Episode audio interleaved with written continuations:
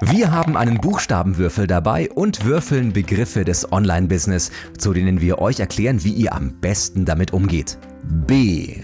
Ähm, oh, blockierte Inhalte. Herausfordernd. Wo hast du denn die gesehen? Goldmann und Pretorius, der Podcast für gutes Online-Business mit André Goldmann und mir, Michael Pretorius.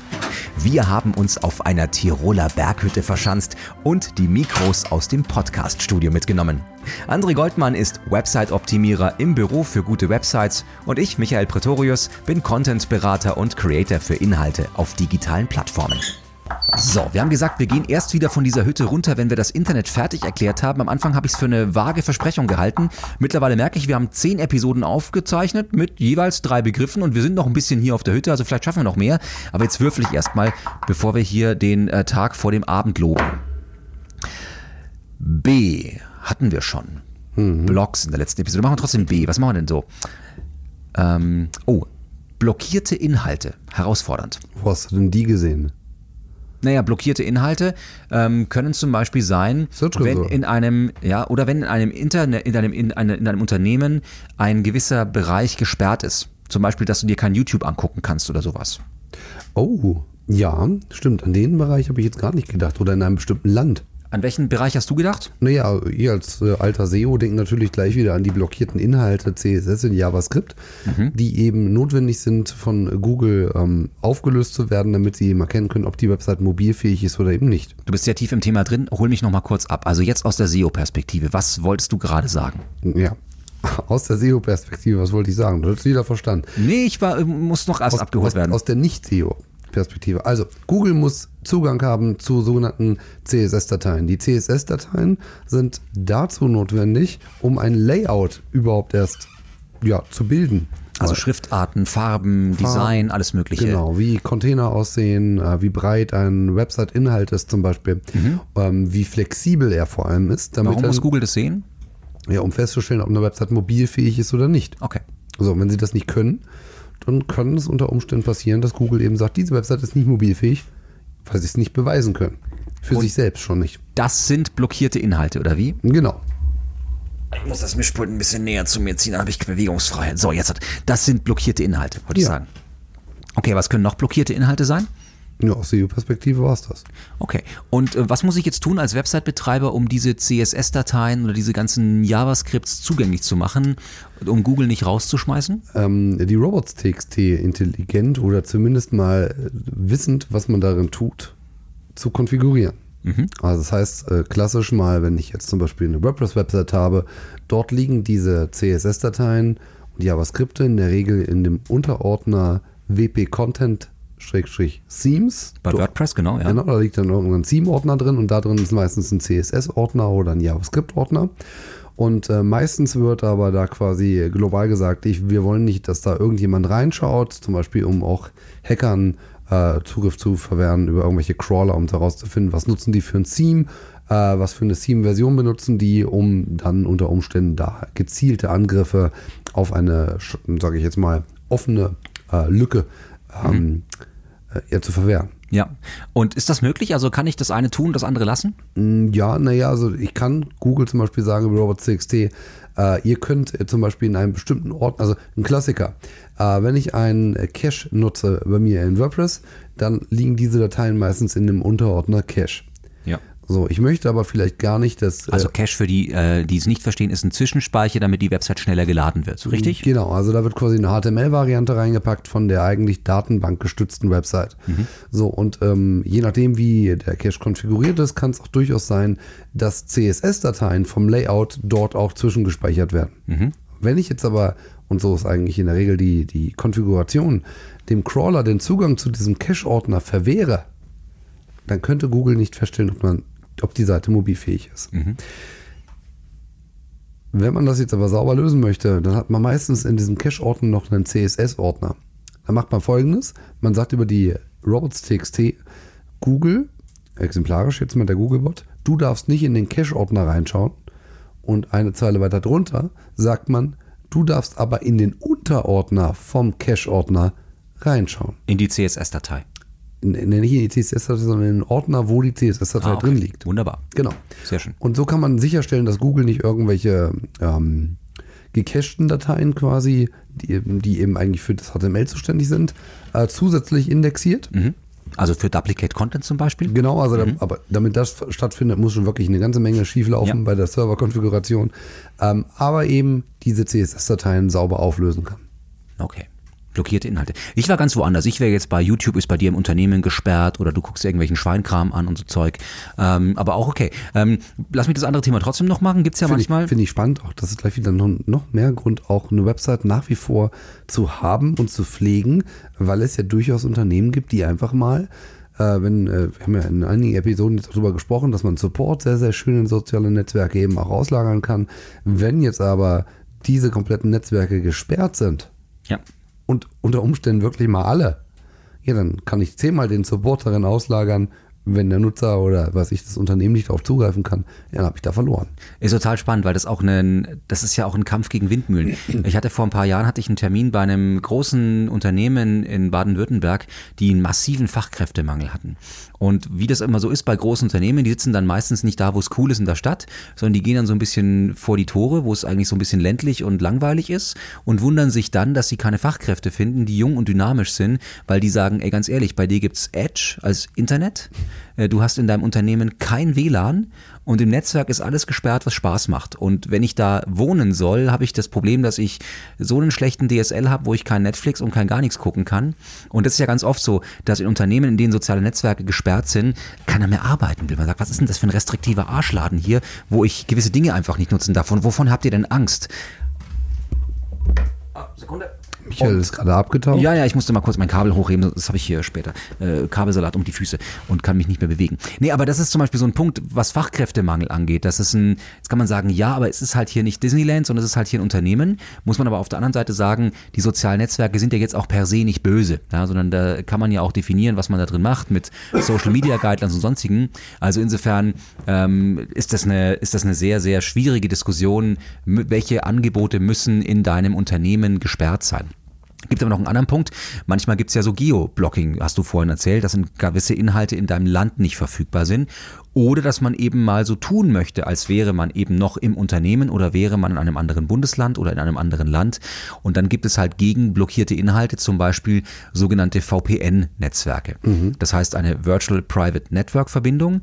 Ähm, die ist jetzt, manchmal kann man das kaufen, dass man sagt, ich buche jetzt mal einen Zugang, dann kann ich mich auf deutschem Boden so verhalten wie ein Amerikaner und kann zum Beispiel schauen, wie würde denn ähm, ein Netflix aussehen, wenn ich in den USA wäre. Ich muss also nicht rüberfliegen und mich dort mit dem, äh, mit dem Notebook ins Hotel setzen. Was manchmal ganz spannend ist, weil ja sehr viele große Plattformen ähm, in manchen Ländern Tests fahren. Also es gibt ähm, zum Beispiel im asiatischen Raum halt ein ganz anderes Internet als im amerikanischen oder im europäischen Raum oder auch im arabischen Raum. Und wenn ich halt wissen will, wie sieht zum Beispiel eine Website auf Hebräisch aus oder wie sieht das so aus und ich kann es nicht richtig simulieren, ohne dort gewesen zu sein, dann kann ich eben das umgehen, indem ich ein sogenanntes VPN-Netzwerk habe. Entweder habe ich eine Niederlassung in diesem Land, wo ich dann eben eine Einwahlverbindung bekomme, dass ich so tun kann, als wäre ich jetzt in den Emiraten oder in Tokio oder in Hongkong oder in New York. Ähm, ich kann das aber auch genau andersrum machen, dass ich sage, ich möchte eben am Flughafen nicht in äh, Detroit sitzen und amerikanisches äh, Internet haben, sondern ich möchte eben jetzt auf deutsches Internet zugreifen können, um zum Beispiel die ARD-Mediathek aufrufen zu können. Dann hilft es eben in einem deutschen Büro oder vielleicht auch zu Hause, sich einen äh, Adresszugang zu holen. Ich habe das zum Beispiel bei mir im Büro und bei mir im Studio habe ich eine VPN-Leitung mit einer fixen IP-Adresse von einem DSL-Anbieter Anbieter, sodass ich mich jederzeit dort per VPN einwählen kann. Das heißt, mein Notebook denkt jetzt hier auf der Tiroler Berghütte, ich wäre jetzt im Studio in München oder ich wäre im Büro in Hamburg, je nachdem, was ich hier einstelle. Dann kann ich gewisse Blockierungen zum Beispiel umgehen, wenn mich jetzt die Österreicher zum Beispiel nicht haben wollen würden. Ja, wir nutzen das auch relativ häufig, um so Internationalisierung von Websites zu ähm, ja, sicherzustellen, dass da alles richtig konfiguriert ist, weil ich kann ja nicht, um zu gucken, ob jetzt tatsächlich der Österreicher auch nicht auf die deutsche Seite zugreifen kann, weil er eben in Österreich einkaufen soll, auf der ja. CH-Website. Ähm, nee, AT. AT. Wir sind nicht in der Schweiz, ja, ja. aber alles gut. Auf die AT-Website zugreifen soll. Ähm, aber ich muss auch zum Beispiel sicherstellen, dass Google ganz äh, normal eben alle Seiten crawlen kann und nicht irgendwie per IP-Blocking nicht ja. drauf zugreifen kann. Ja. Man kann aber auch, wie ich zum Beispiel, auf seinem Telefon über VPN online gehen, damit einen niemand tracken kann. Auch das ist eine Möglichkeit, deine Geoposition zu verschleiern, dass du eben von woanders aus surfst. Ja? So, ich würfel nochmal. Ja. Dann haben wir das mit den blockierten Inhalten schon gehabt. Ähm, so, so, so, so, so. Und es wird ein Spannung. Ja. E. E wie Emil. Mhm. E wie, E wie, E wie. Hatten wir schon mal. Hatten wir schon mal. Was hatten wir beim letzten Mal bei E? Das Ernstl. Nee, ich weiß Ah, nicht. Earned Media hatten wir Ja, bei E, genau. richtig. Dann wäre ich jetzt für, ähm, und du bist ja so ein Tracking-Typ, Event-Tracking. Oh. Jetzt kann ich endlich mal dein ganzes Wissen absaugen, was man bei Google Analytics alles einstellen kann, sonst wo. Was ist ein Event-Tracking? Ja, auch bekannt unter Ereignis-Tracking. Da bleib, bleib, wir bleiben beim E, verändert Ja, ja, das ist das Schöne an der Sache. Ähm, da muss man nicht den Buchstaben wechseln. Also mit Event-Tracking kann ich Dinge tracken, die regulär in, äh, bleiben wir mal bei Google Analytics, nicht getrackt werden. Zum Beispiel ähm, die Scrolltiefe oder aber ein, eine Sichtbarkeit von äh, Trust-Symbolen oder Logos. Also hat derjenige so weit runtergescrollt, dass das TÜV-Zertifikat äh, eingeblendet war, oder wie? Genau. Oder aber zum Beispiel, was wir machen, ähm, wir wollen wissen, ob ein Mensch einen Text wirklich gelesen hat, also dass er auch wirken kann, das, was wir da gemacht haben. Das heißt, wir haben bei uns ähm, alle, das ist vielleicht ein bisschen nerdig, aber so bin ich nun mal. Finde ich super spannend aus Ähm, meiner journalistischen Perspektive. Äh, wir haben äh, sämtliche Textlängen bei uns quasi ähm, über einen Data Layer geben wir die mit. Und wir haben jetzt da eine durchschnittliche Berechnung, wie viele Wörter schafft ein durchschnittlicher Deutscher pro Sekunde. Das alles ähm, ist eine relativ einfache mathematische Formel. Dadurch können wir ausrechnen, wie lange braucht wohl ein Mensch, ähm, dass er diesen Textabsatz gelesen hat. Das heißt, du liest dir aus dem CMS die Anzahl der Wörter aus, Mhm. übermittelst die in einen Data Layer, den du an deinen Google Analytics überträgst. Über den Tag Manager. über den Tag Manager und spa- schaust später, wie lange hat er gebraucht oder wie lange hat er von oben nach unten gescrollt. Ja, wir gehen, genau, wir gehen an der Stelle nicht nur in die, in die Sichtbarkeit eines Elements, weil das ist dann simpel, Einsen und Nullen, war der Bereich sichtbar, ja oder nein. Aber wenn ich wissen möchte, ob ein Text wirklich gelesen werd, wurde, muss ich ja wissen, wie lange war der Bereich auch sichtbar. Und hat er überhaupt die Chance gehabt, den Text zu lesen? Ja, wir haben das zum Beispiel bei einem Kunden auch wiederum gemacht, da ging es darum, investieren wir richtig viel Geld in die Produktion von äh, Produktdetailbeschreibungen. Und äh, der Kunde ging immer von- davon aus, es ist zwingend notwendig, äh, dass, sie, dass wir das wirklich alles haben. Und ähm, ich habe einfach mal die Hypothese in den Raum gestellt, auf Basis der Erfahrung von vielen anderen Shops, die wir betreut haben, nee, es ist nicht zwingend notwendig, dass du wirklich sehr viel Geld in Produktdetailtexte investierst, weil gerade in dem Segment, in dem er tätig ist, auch die Produkte sehr, sehr saisonal sind. Also die fliegen auch relativ häufig wieder raus, so ähnlich wie Schuhe. Ähm, es macht oftmals gar keinen Sinn, sich da intensiv mit Produktbeschreibungen auseinanderzusetzen, weil die Texte, bis die ranken, gibt es die Produkte nicht mehr. Und das Interessante war, dass diese These, die ich dort bei diesem Kunden hatte, voll nach hinten losging, Weil die gelesen wurden. weil sie wirklich gelesen wurden und zwar signifikant. Aber das ist das Schöne. Without data, it's just opinion. Das heißt, auch dein Job ist es, ähm, zwar Thesen aufzustellen, aber sie mit Zahlen zu belegen. Richtig, und das ist auch eine Sache, wo ich grundsätzlich immer sage, vertrauen niemandem, der nur eine Meinung hat, wenn es wirklich darum geht, Entscheidungen zu treffen. Du brauchst Daten, die belastbar sind.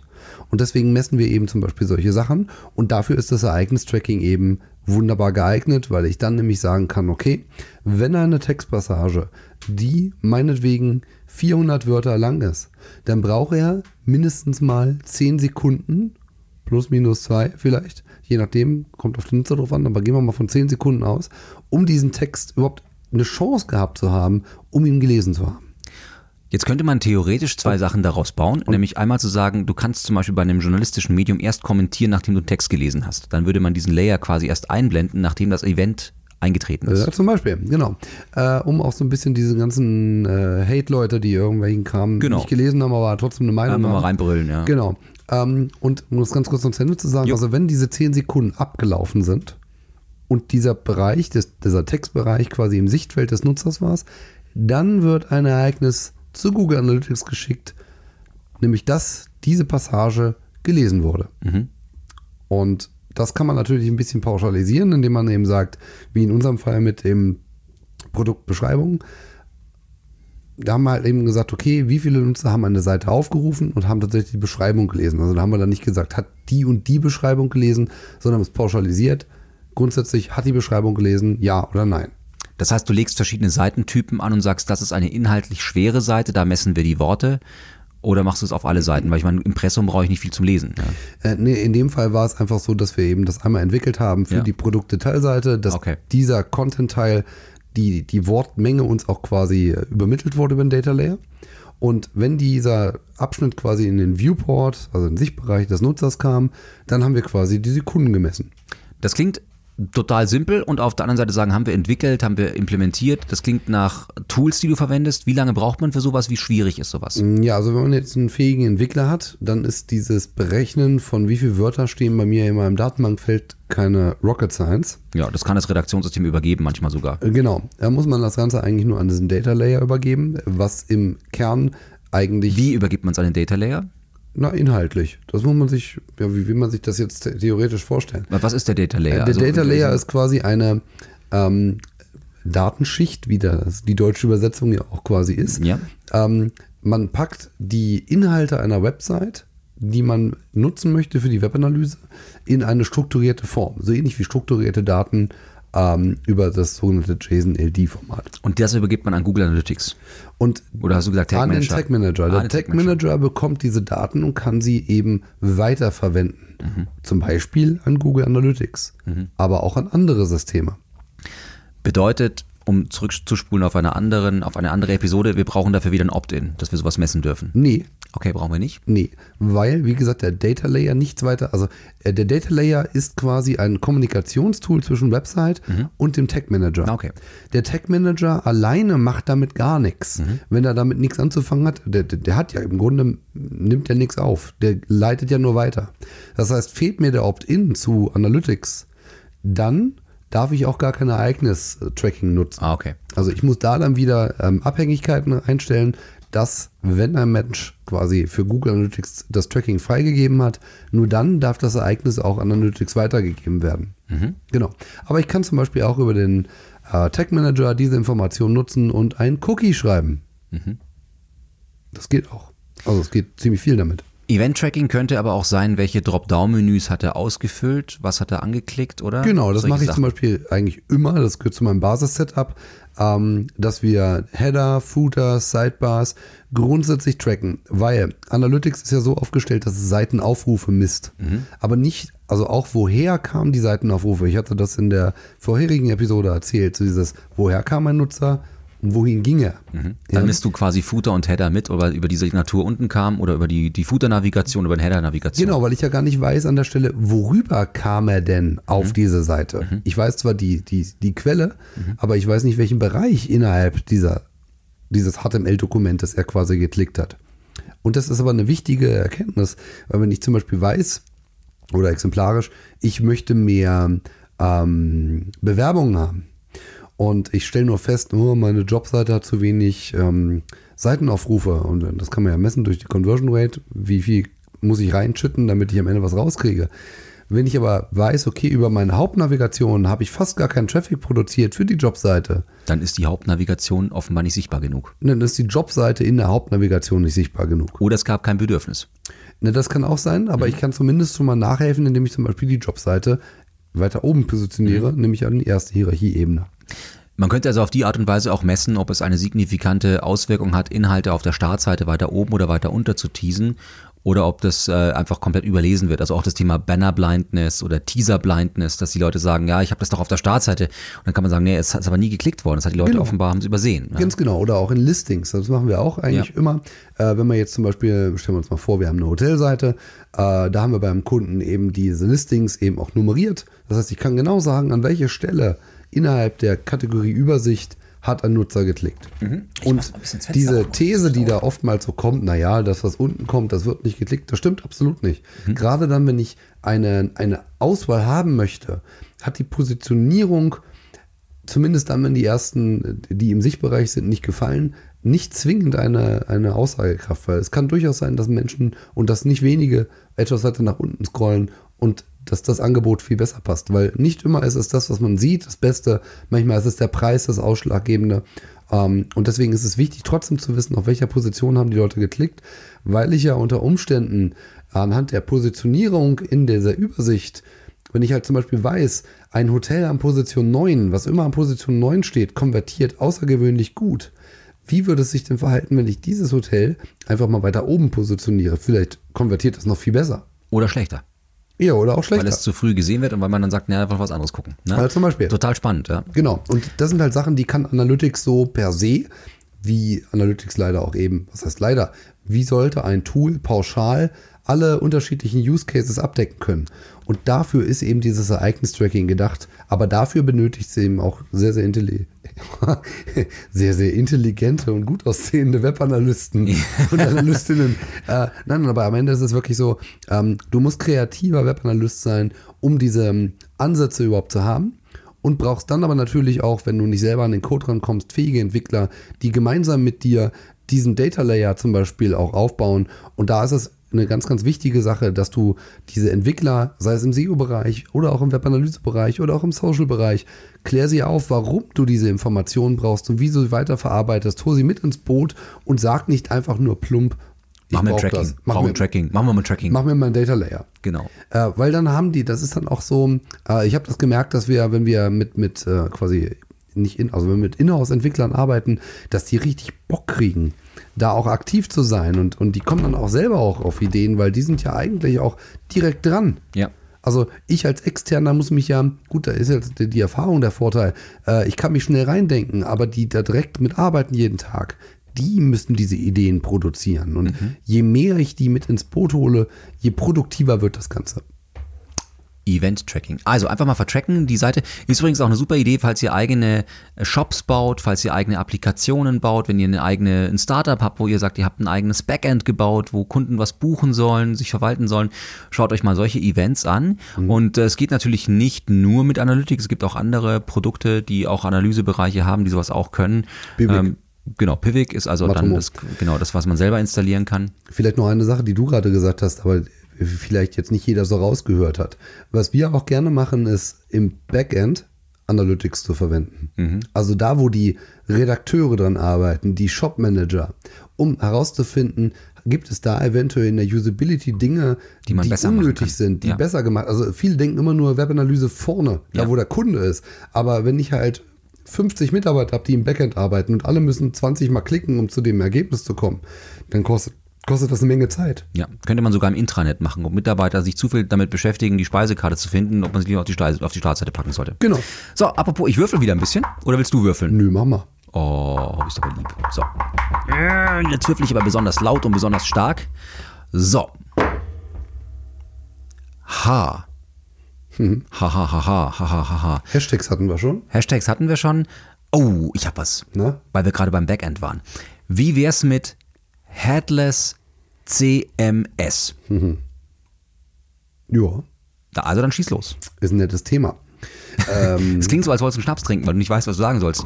Ja, es ist natürlich, wenn du jetzt einen Hardcore-Entwickler hier sitzen hast, der könnte wahrscheinlich noch deutlich mehr dazu erzählen. Ja. Ähm, aber wir müssen das ja quasi auch für den äh, Otto-Normal-Online-Marketer da draußen erklären, was das eigentlich ist. Und ähm, diese Headless-Content-Management-Systeme sind vor ein paar Jahren in die Mode gekommen allerdings eher in der, ich sage jetzt mal, Entwicklerszene und in den ähm, Bereichen, wo man durchaus auch mehr Geld für solche Systeme ausgibt. Also alle die, die sich jetzt zum Beispiel eher eine WordPress-Website bauen lassen. Oder mit Drupal. Oder, oder mit Drupal oder äh, Joomla will ich jetzt nicht sagen. Aber mit diesen Systemen, ähm, die auch ich jahrelang verbaut habe und nach wie vor verbaue äh, und auch nutze, ähm, die setzen sich in der Regel nicht mit Headless CMS auseinander. Ja. Äh, das liegt eben auch daran, dass eben so ein Headless-System eben auch grundsätzlich customized ist, also was am Ende benutzt wird. Das ist vielleicht ein bisschen blöder Einstieg. Ich, ich, ich, mal, ich, ich wäre jetzt anders eingestiegen von der Erklärung. Also ich hätte erstmal gesagt, an sich ist es ein CMS. Es ist ein Content-Management-System, in dem Richtig. Inhalte verwaltet werden.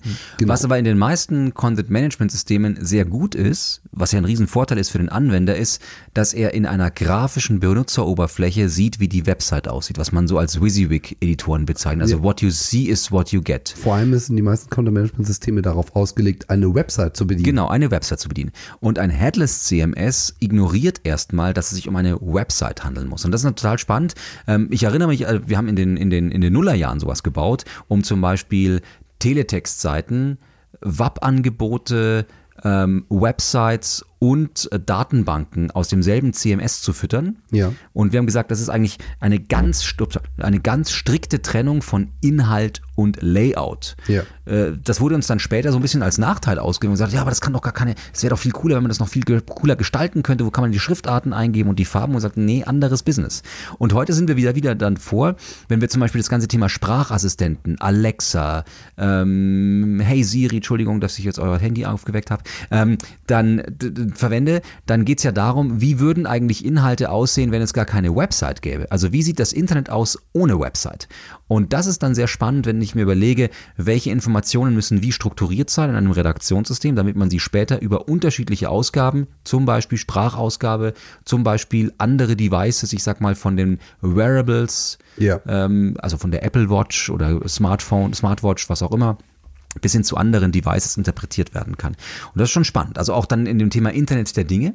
Ne? Also wie reagieren Sensoren auf Inhalte? Ähm, Wird es dann schon spannend, dass man sagt, naja, könnte zum Beispiel eine Farbe einer Glühbirne sich äh, in einem Raum nach einem Inhalt richten. Jetzt wird es ein bisschen schräg. Jetzt muss man schauen, was man da noch, was einem da noch einfallen würde. Aber ja, aber Banner zum Beispiel. Banner. Genau. Werbebanner. genau. Wir haben halt damals äh, relativ viele Banner äh, produzieren müssen. Ach so, ja, müssen Und auch äh, alle 14 Tage musste zu einem Produkt quasi ein neuer Banner produziert werden. Und das haben wir quasi über, es war kein, kein Headless-System, aber im Grunde haben wir nichts anderes gemacht, als in die eigentliche WordPress-Datenbank reinzugucken Mhm. und äh, klar definiert, wo im Banner welcher Bereich aus unserer Datenbank kommen muss. Also wir haben WordPress ein bisschen, ja, auseinandergebogen äh, an der Stelle, wo es eben ging. Aber da wäre so ein Headless CMS eben genau das Richtige, weil das Format, wie man es nutzt, überhaupt nicht vorgegeben ist, sondern nur die Schnittstelle, wie man an die Daten kommt. Oh, da fällt mir auch ein schönes Beispiel ein. Ähm, es gibt ähm, ein Videoeffektprogramm, das nennt sich After Effects von Adobe. Das ist so das Hollywood-Programm, sag ich mal so, wo man also coole 3D-Animationen, äh, nicht 3D-Animationen, man kann damit sehr tolle Effekte machen. Und man kann aber mit sogenannten Action Scripts arbeiten. Das heißt, die Schrift, die Farben und die Videos müssen gar nicht definiert sein, sondern man definiert eigentlich nur die Animation. Bedeutet, ich könnte zum Beispiel einen, ich nehme jetzt mal ein Beispiel, einen Produktkatalog anbinden an so ein ActionScript, an so einen ActionScript-Server und könnte sagen, alle meine Produktfotos, die auf dieser Datenbank liegen, mit allen Werbetexten, allen Slogans, die hier drin liegen, sollen automatisiert in 450 Videos im Hochformat, Querformat, Quadrat, 4 zu 5, 5 zu 4, was auch immer, verwendet werden, um dann später die zum Beispiel zu TikTok, zu Instagram, zu YouTube, zu Schieß mich tot zu schießen, sodass ich eigentlich meine gesamte Content-Produktion automatisieren würde aus einer Produktdatenbank. Da würde sich zum Beispiel sowas lohnen. Absolut, absolut. Und jetzt müsste man ja ganz Boah, ist das nerdig. Ich habe total Bock drauf, das zu coden jetzt. Ja, ja, aber das ist genau das, was ich, was, worauf ich jetzt darauf hinaus wollte. Jetzt, jetzt klingeln ja wahrscheinlich bei fast jedem, der mit solchen Themen zu tun hat, die Ohren. Mensch, warum machen wir das nicht? Ja, weil eben Scheiß aufwendig. es echt aufwendig ist. Und ähm, so ein CMS, da gibt es einige von, ähm, einige auch ziemlich gute, aber es ist eben mal nicht einfach so ein Output für eine Website generiert, sondern ich muss viel mehr eben erstmal herstellen. Also diese, dieses, es gibt dann quasi eine API von diesem Content Management System, aber da muss ich erstmal ein Code-Konstrukt, also immer mir erstmal eine Programmiersprache überlegen, mit dem ich meine Website baue. Ja. Und dann muss diese Programmiersprache mit dem Content Management System kommunizieren. Ja, wobei das löst man anders. Also ich, also kurzer Disclaimer, ich habe eine Beteiligung an einem Redaktionssysteme-Hersteller seit sehr vielen Jahren, Noeo, und da ist es immer genau die Herausforderung gewesen, dass ich äh, immer so mit lustigen Ideen kam, was man noch alles entwickeln konnte. Und ich habe mich da sehr früh äh, damit sehr unbeliebt gemacht, dass ich gesagt habe, ich möchte eine komplette Trennung von Inhalt und Layout haben. Und das Thema eigene API ist auch sehr wichtig, weil es mir immer wichtig war zu sagen, es ist mir eigentlich völlig wurscht, ob das HTML ist oder ob das später ein Podcast-Feed wird oder ob das Videotext, wie ich vorhin erwähnt habe, ist. Ähm, wir haben vor Urzeiten auch mal äh, Websites oder nicht Website, aber Content-Angebote für Spielekonsolen darauf programmiert, die dann eben in, in andere Sachen übersetzt werden mussten. Und das ist eben genau dieser Punkt, zu sagen, es ist eben keine Website, die rauskommt. Es wird eben kein HTML-Code verwaltet, sondern es sind eben äh, erstmal nur Content Delivery Systeme, die den Inhalt Assets. ausliefern. Asset Management, genau, also ein, ein, ein Dateiverwaltungssystem, ähm, das erstmal wie ein Backend funktioniert und auch mit allen Vor- und Nachteilen. Es ist also durchaus so, dass es eine große Herausforderung ist, solche äh, Content-Management-Systeme so Usability-mäßig Ja. zu verwalten, weil der Anwender, der so einen äh, Inhalt pflegt, der pflegt ihn ja nicht in einem Layout, das aussieht wie seine Website, sondern er pflegt ihn erstmal sehr datenbankartig und muss also eine hohe Transferleistung auch anbringen, sich dann später vorstellen zu können, wie das aussieht, weil er klickt eben nicht einfach nur auf Vorschau und dann sieht er die stationäre oder die mobile Website, sondern muss das eben auch abstrahieren können, wie könnte das aussehen, wenn. Und ähm, das ist die große Herausforderung, das in der, in der Produktentwicklung zu machen, bei so einem Headless CMS oder bei einem, bei einem CMS, das sehr viel Inhalt und äh, Layout trennen kann, weil du dich eben genau in diese verschiedenen Szenarien reindenken musst. Und das heißt, du musst mhm. dann eben auch für die Usability der Anwender eben so Übersetzungen da reinbauen, dass du eben dann doch mal eine Website-Vorschau siehst, damit überhaupt der Nutzer sich vorstellen kann, was dabei rumkommt. Ne? Richtig, richtig. Also große Herausforderung. So, das waren drei Begriffe. Ich würde sagen, wir machen hier einen Deckel drauf. Waren das drei? Ja, Headless CMS, Event Tracking und blockierte Inhalte. Das stimmt. Haben wir drei gewürfelt. Ich würde sagen, da machen wir Deckel drauf. Genau. So, also bis zum nächsten Mal. Bis dahin. Tschüss. Tschüss.